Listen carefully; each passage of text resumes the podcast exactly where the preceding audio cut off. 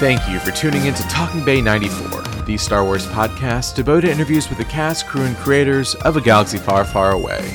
I'm your host, Brandon Wainerdi, and today I'm talking to Star Wars author William C. Dietz, best known to listeners as the writer of the Dark Forces trilogy of books. These books, featuring Kyle Katarn and the stealing of the Death Star plans, have truly stood the test of time, and it is a real honor getting to talk to him about his illustrious career. This is Talking Bay 94, episode 122 William C. Dietz.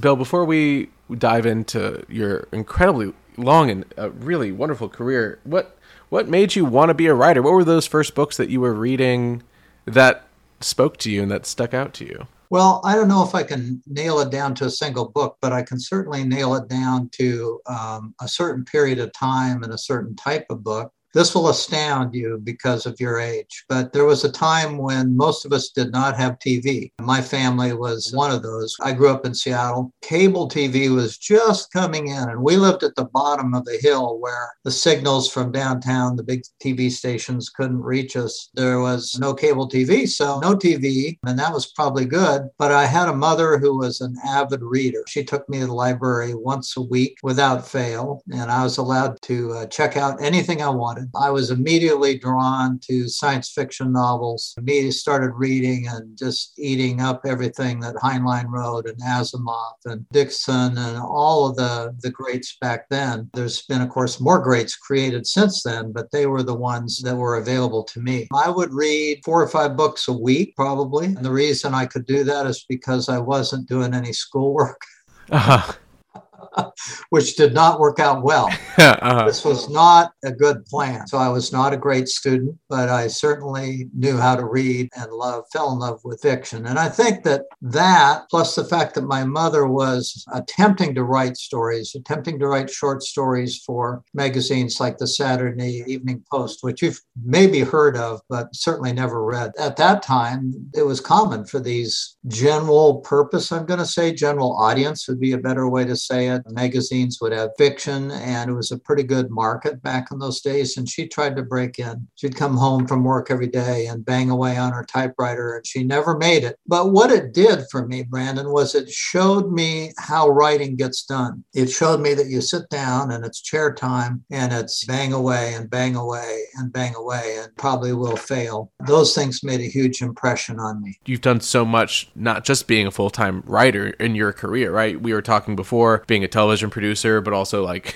in my research, like surgical technician, college instructor, PR and marketing, which is what I do as my day job. Like all these Ooh. different aspects. You're the man. You're the man. Were you always still writing like as a hobby, or were you kind of really focused in on those careers as you were experiencing them? Well, let's take the story forward. So we established that I was a really bad student. Uh, that extended into high school. And sh- long story short, I barely graduated had about a D average. It was a time we're talking about 1964 here when jobs were in short supply, especially for high school graduates who you know, did not have a sterling record. I didn't have any money. My mother didn't have any money. I didn't even know how to get into college. You know, so even if I'd had the money, I wouldn't have been able to get into college. So I joined the military, joined the Navy. The next few years of my time in the military were just exactly what I needed. I learned a lot about just being a person and about being alive and all of that continued to read a lot to the extent that my work would allow me to do so. One day I was sitting in the chow hall at the hospital I was assigned to. I was a medic in uh, Beaufort, South Carolina, and I was looking around at me with this profound and really inexplicable snottiness at the people around me saying, God, I was just thinking, what a bunch of losers and it was like a shaft of sunlight came down through the ceiling and struck me and i suddenly realized and you're the biggest loser of all. You know you you're here for a reason. It's because you haven't done anything. Your only accomplishment is you did get through the school to become a medic which was psychologically important. It was a success. That was the moment when i decided i needed to go to college and that i needed to get straight. Not straight in a drug sense. I wasn't taking drugs but just straight in my life. Where i got out of the navy i, I went to college. Now, your question said, had I been writing during that time? And the answer is absolutely not, not at all. But I had this conceited, crazy notion that I could and that I should and that I would. I majored in communications, radio and TV, based on a conversation with a guy at a bar. Actually, was, I was just about to get out of the Navy. I was in downtown San Francisco with a buddy who'd been in the Navy and gotten out. We were talking about my plans, and I said, I'm going to the University of Washington. That's my intent. Somehow I'm going to get in there, even though I don't deserve to, and then I'm going to major in journalism. And this businessman sitting next to me said, Can I say something? And I said, Sure, go ahead. And he said, Don't major in journalism, major in communications because journalism is really dying. This guy was saying this in 1967. He was a very, very bright, perceptive individual. And he said that he was an editor for a Bay Area publication, and that was his perspective. I did that. I got, I minored in English, and I still didn't do any writing. You're waiting for the writing part. I managed to get myself a job at a television station and was eventually promoted to director producer. And then I started to mess around a little bit. I started to attempt to write short stories and I wrote poetry on my way to work. And I was banging away at the typewriter every day at work because I was a news writer. That was my first job there. And then I began to think about it as something that I might do. But I still didn't really make a serious attempt at writing a novel until about 1979. And by then, Star Wars had come out. Notice the clever way I'm bringing this back. That's good. It was very good. Yeah, yeah right. And I went to the first movie, which I'd been looking forward to. It had been on my radar. And I mean, it just totally blew me away. It just like, oh my God, what an amazing step forward. And I think that inspired me to take my writing or my desire to write a little bit more seriously and start cranking away. So I, I made a decision then in my early 30s that I would write a book by the time I was 40. And even if it didn't sell, I would write it and I would complete it and I would put it in a drawer somewhere whatever. So flash forward now, like in a movie, and suddenly I'm 39 and I haven't started the book. Not a word. on my 39th birthday, I thought, I need to write that book because I said I would, you know, so I need to do that. So I sat down and I wrote a book about an intergalactic bounty hunter named Sam McCabe. I finished it and I did the research. How do you submit a book? And I sent it off to New York and I waited to get the rejection slip, which everything I had been told is what you could expect to get. Three months after sending it in, I got a phone call from Berkley Publishing saying, you know, we've uh, looked at your book and you know it's it's not great but it's not horrible.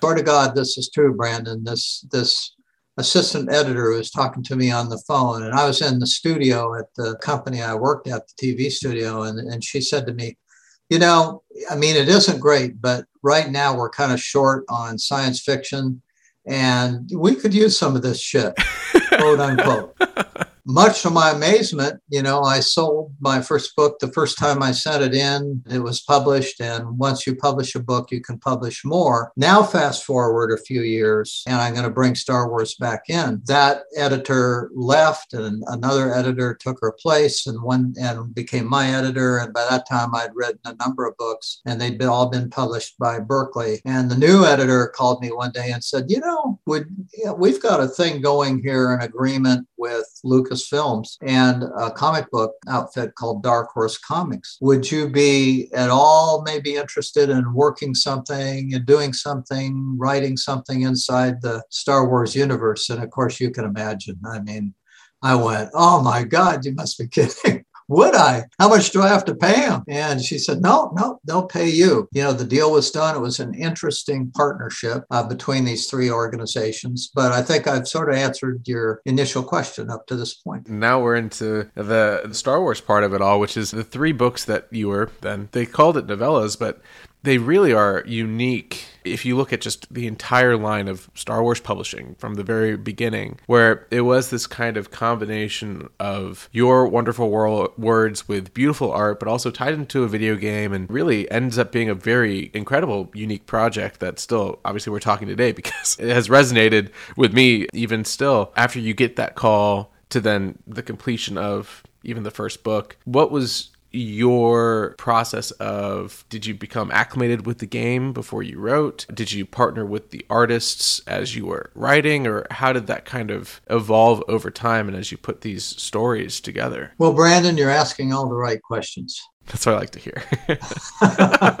first of all, I of course was a Star Wars geek, so to speak, but I really I was not familiar with the Dark Forces games. And in fact, I did not own a computer of my own. I had one at work but I did not have one at home. So, I mean, I knew, you know, how to operate one to the extent that, you know, I mean, those were back back then we're talking about loading the program in OneDrive and loading the software in a second drive. And you know I mean this was very primitive stuff you know compared to now. So it started when they sent me copies discs uh, actually floppies of the uh, first game the Dark Forces game and said, well, you need to bone up on this to find out, you know, what it's, what's all about. And then they started sending me, and there's no exaggeration, cardboard boxes filled with, you know, all kinds of Star Wars books, Star Wars comics, the Bible, which, you know, laid out for writers everything you could and could not do, and all the intricate details of how all these books were linked together, which I was supposed to study up with. Prototype art that I could put up on the wall and look at for inspiration. I still have a lot of that. Some of it's framed. I had to go rent a computer to play the game. And I'd come home after eight hours in a corporation and I would, you know, play this game. And I thought it was great. It was totally new to me and I enjoyed it a great deal. So that way I, you know, I learned the basics of the game. But as I was playing it, I was also thinking like a writer, which is okay, so what is the backstory? What is the side story? What is the stuff that isn't in the game? They're not hiring me to write the game. The game is already there. What they want is for me to take this character and to, you know, write something about the character, something completely different. Now, at this point, I need to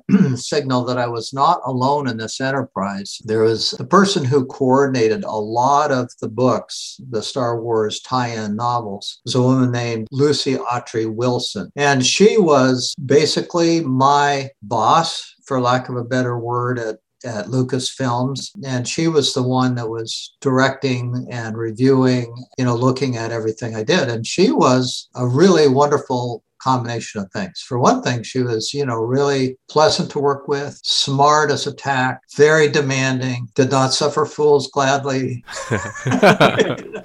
really, you know, when you think about all those things all wrapped up in one person, and she knew everything there was to know about Star Wars, and she had a relationship with Lucas himself, and had, you know, I believe, I don't know the exact nature of it, but I believe that in the early, early days, back when the movie was getting rolling and it was all getting started, she was, you know, working for him in some capacity. So she really knew his mind and knew where he was coming from and, and could speak with authority about what was and wasn't okay. And so it wouldn't be fair to leave her out because certainly her nudges, her direction, her reinforcement, you know, this is great, Bill, you know, go down that road. Oh, Bill, no, I don't think so. This is not working. those things were extremely helpful. So we're talking about a process in which I would write a draft and I would send it to her. And then, you know, she would give me feedback and I would make changes. Behind all of this is this thing that a writer has to do. If you're going to write tie ins, you have to come at it in a very humble way.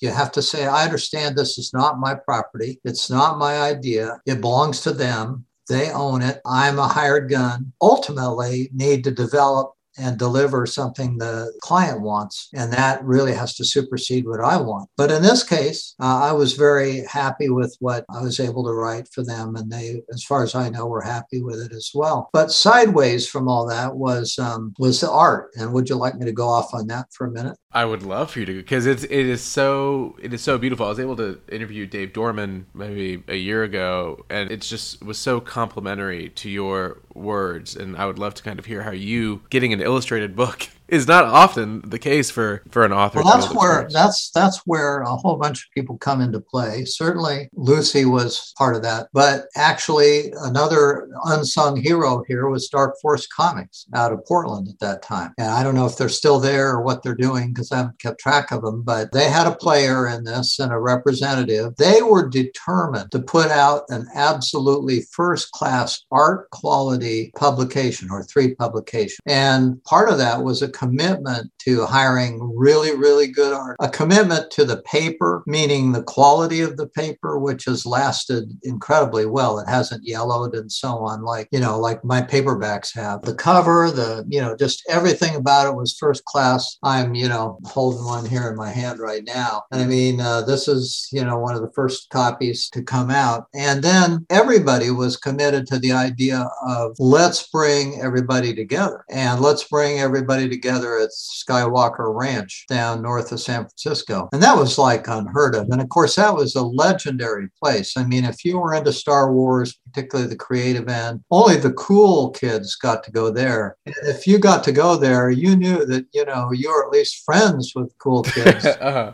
even if you was if you weren't one yourself. And so a meeting was scheduled and my editor flew in from New York. I mean, that's how big a deal it was. And we met, had dinner in San Francisco, and then we drove up the next day. And one of the things about the uh, ranch was that it was famously very secretive. The only thing that identified it was a mailbox on this highway. And maybe you've heard about this. And if you didn't know the the number you know that you're looking for and the little driveway to turn off on uh, you would just never find it but we we of course had that information we turned off went up the driveway and then boom here is this whole community of buildings that you know that, that lucas had built including this central kind of library combination museum combination dining room building that we were taken to. And inside that there was you know stuff on the wall. There was luke's hand indiana jones's whip all kinds of stuff you know framed and hanging around. And then in come the three artists and they're very different guys you know great guys. And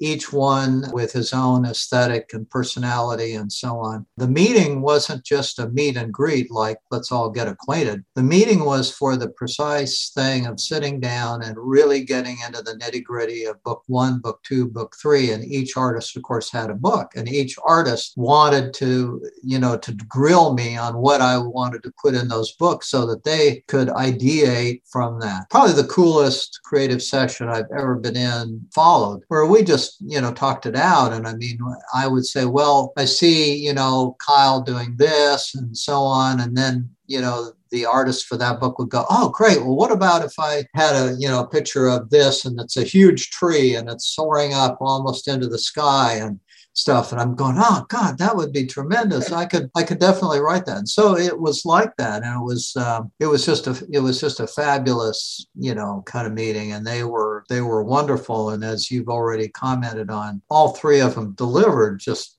first class art. I mean, what what amazing people they are. That was just pure joy and a lot of fun. And I went home with lots of notes, commitments really, because these guys were starting to paint and draw and do all that. I was in contact them and they would say, okay, we're, we're still good with the XYZ. And I'd go, yes, yes, I'm going to keep my word. And he'd say, that's good because I'm working on it. You know, it was, uh, it was that kind of a deal. I'm glad you talked about this collaboration, not only between artist and writer, but then with all these different companies kind of coming together and realizing this is a very cool story. This is a very cool thing for us all to work together on. And I think it really goes to show. You just showed showed me how it's just a nice book. like it is a beautiful. Yeah. The pages are beautiful. Like it all kind of came together to be this celebration of video games and writing and Star Wars and a story we'd never heard of but wanted to know all about. You know, so I really do think that the legacy of the trilogy is it goes far beyond the game and far beyond anything. And I think it's a lot of, to do with this collaboration. And so glad that it exists. It's too bad that it's not canon. You know, it was yeah. decanonized, if that's a word. But still, it's cool that there's a significant number number of folks like yourself who are still interested. Shortly after I,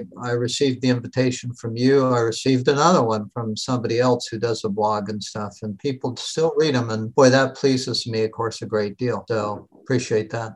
Yeah, of course. And uh, you touched on it, and I'd like to move away from Star Wars a little bit, but I'd love to delve in just because of my own curiosity, uh, the balance that you have to kind of strike when you write IP based work and then your own work because I'm sure they're both rewarding in different ways, but the limitations that might be surrounding IP based work, how do you work within that? And how do you kind of let your creativity shine within a book for Halo or something similar? I wrote a book for the Halo folks for Bungie, and I wrote a couple of books in the Resistance series. Come back to that in a second. I wrote a book for Hitman. I wrote a Mass Effect book, which was rejected by everybody on the planet and I think everybody in the galaxy being, you know, just the most horrible thing that ever oh, happened. Oh no.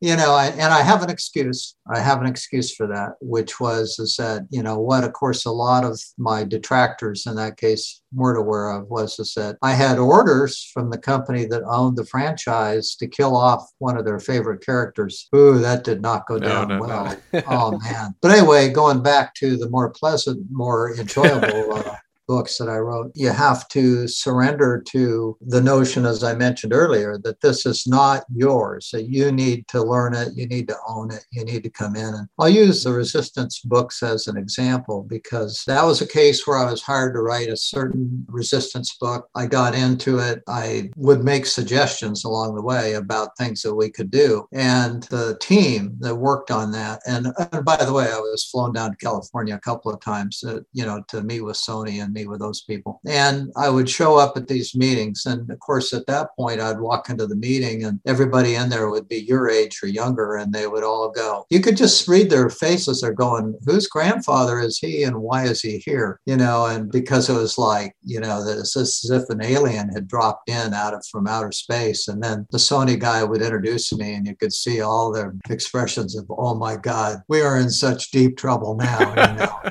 half of them, of course, had never heard of me and um, you know and that sort of thing. So when it gets down to the time when you start making offering up your opinions and things that could be done and stuff. And they're doing, they're working on the next game, but you have to get their approval on the last game, the book you're, you know, you're writing in connection with. The interpersonal part of it really becomes important and whether or not you can operate in a, as a group, as a team. And fortunately, my corporate experience helped me there because, you know, teams are teams and personalities are personalities. And I tried to use whatever skills I had to manage that. Flash forward forward a little bit to the second book, and by that time I had become such an owner of the universe, and and the Sony rep knew that and everything. Long story short, they hired me to write a, a Resistance game, which I co-wrote with a guy named uh, Michael Bates, and it's done pretty well. And you know that's how it can go from tie-in novel business into actually writing a game. So that was fun. Uh, Halo, uh, the Flood was a different situation in a lot of ways. One, I had when the offer came along, I, they they said, okay, well, we need this book in six weeks. six weeks, my friend.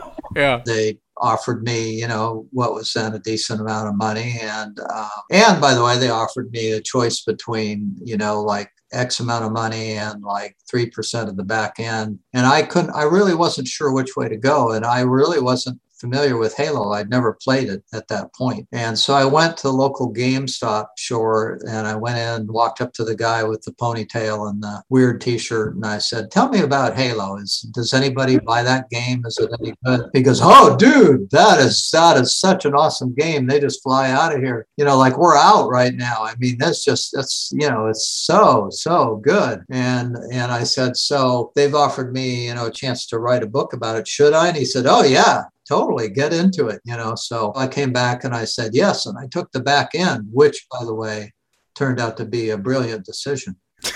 so um, but that was a deal where again you have a team that you know really owns it. They eat it they sleep it they drink it. You get feedback from teams like that where they go bill seriously i know you're trying here dude but you know uh, 47 would never do anything like that. I mean the chief no. He just you know and i go well why not? I mean how do you know that? Well we just know we just know. And you go how do I deal with that? How do you well, know? anyway, you have to basically accept it. And I did. But I also was able to negotiate a deal with him. And I said, well, you know, in order to write the book, I want the freedom to inject new material into the cut scenes. So I'm sure your audience knows what a cut scene is the moment when the whole screen fades to black and they reboot the whole thing and the next level starts or whatever. They said, yeah, as long as we approve it and it falls within certain guidelines and so on. So, so I wrote new material to go in the cut scenes. And, you know, I'm pleased to say that I think that went pretty well. And there are some pretty positive comments out in the, in the universe uh, about those cut scenes and, and so on. And I think they influence the things to come. And, and I'm a big Halo fan, just like I'm a big Star, Star Wars fan. And I'm looking forward to the next one. There's one on the way. I still play games. I was just playing, I just finished Far Cry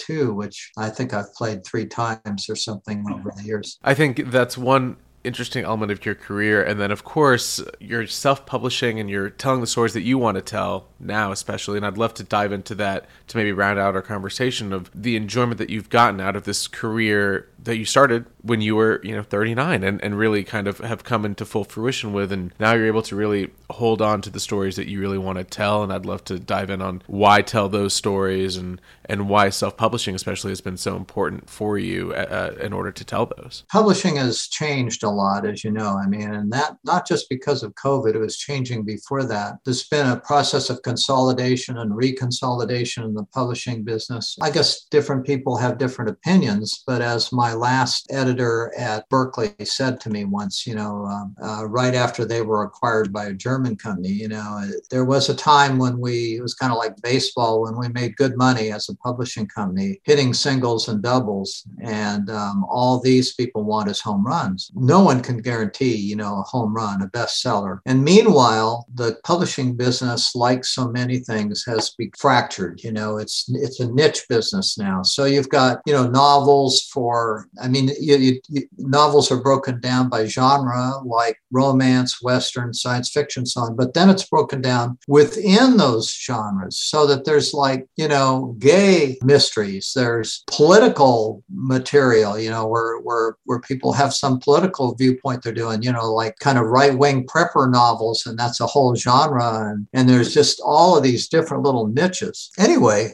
uh, what happened was is that I pitched, you know, I'd been with Berkley for like 30 years plus. You know, I pitched them a couple of books. They weren't interested in them. I guess they didn't think that they would be instant bestsellers or whatever. So I, but I believed in the stories, and so I decided to, you know, publish them myself. I felt some trepidation about that because being an older guy, I'd never tried it. You know, I had to learn, you know, all the the ropes and everything. Long story short, I have a, a series going called The Winds of War, which is a World War III military, you know, series with very limited science fiction elements, but a few. And um, I fell in love with the whole thing, and and I I not only you know has the series done well. Like if you go to alternative history top 100 books on Amazon, the you know the in the top 100 right now, there's five of these Winds of War books, and four of them are in the top 100 right now. You know, so to you know, I'm saying the books have done well, but it isn't just that. I, I've learned about sort of the joy of doing what you want when you want the way you want it. No one tells me what I can write anymore or approves it. No one decides when I actually release the book. Nobody prices the book. I mean, Berkley has overpriced my books on the internet in on Amazon. The books they still control. They sell Kindle books,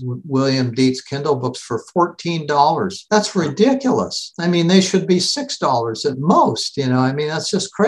I mean, competition means something. What in the heck are you doing? Who can afford $14 Kindle book? Three people. I mean, you know, that's just ridiculous. So you you can also design your own covers, which I like to do. Now, you know, a lot of people who self-publish don't do that, but I like to design them. You get paid 70% instead of 12%. ah. so I'm really I'm really enjoying that a lot. I love it. No, and I think the most recent in that series is Red Tide, which came out early in the summer.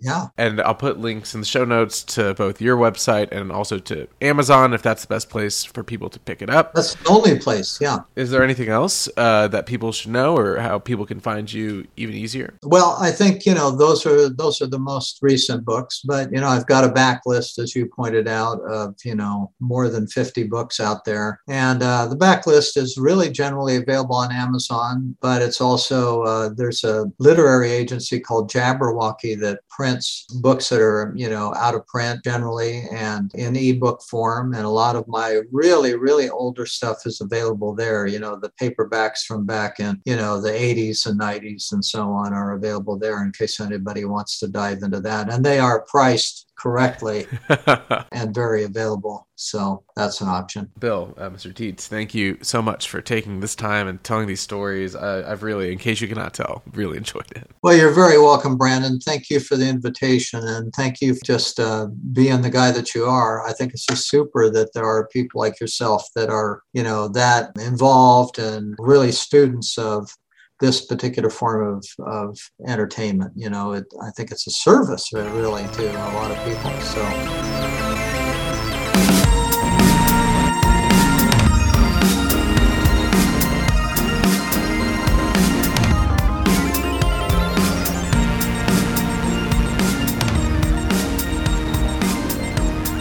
So much again to Mr. Dietz for his incredibly generous time and advice. It really was just such a joy to get to talk to him. And for more information about these upcoming novels that we've talked about, head to his official website, williamcdietz.com. The link is in the show notes. But that's all for this week. We have so much more planned for 2022, and 2021 has been such a joy to be a part of just because of all you listeners by my side. So thank you. If right now you can leave a five star rating and review for the show on whatever app you're listening to, it means a lot and really helps me out. So until next week, stay tuned, leave that five star review, and may the force be with you.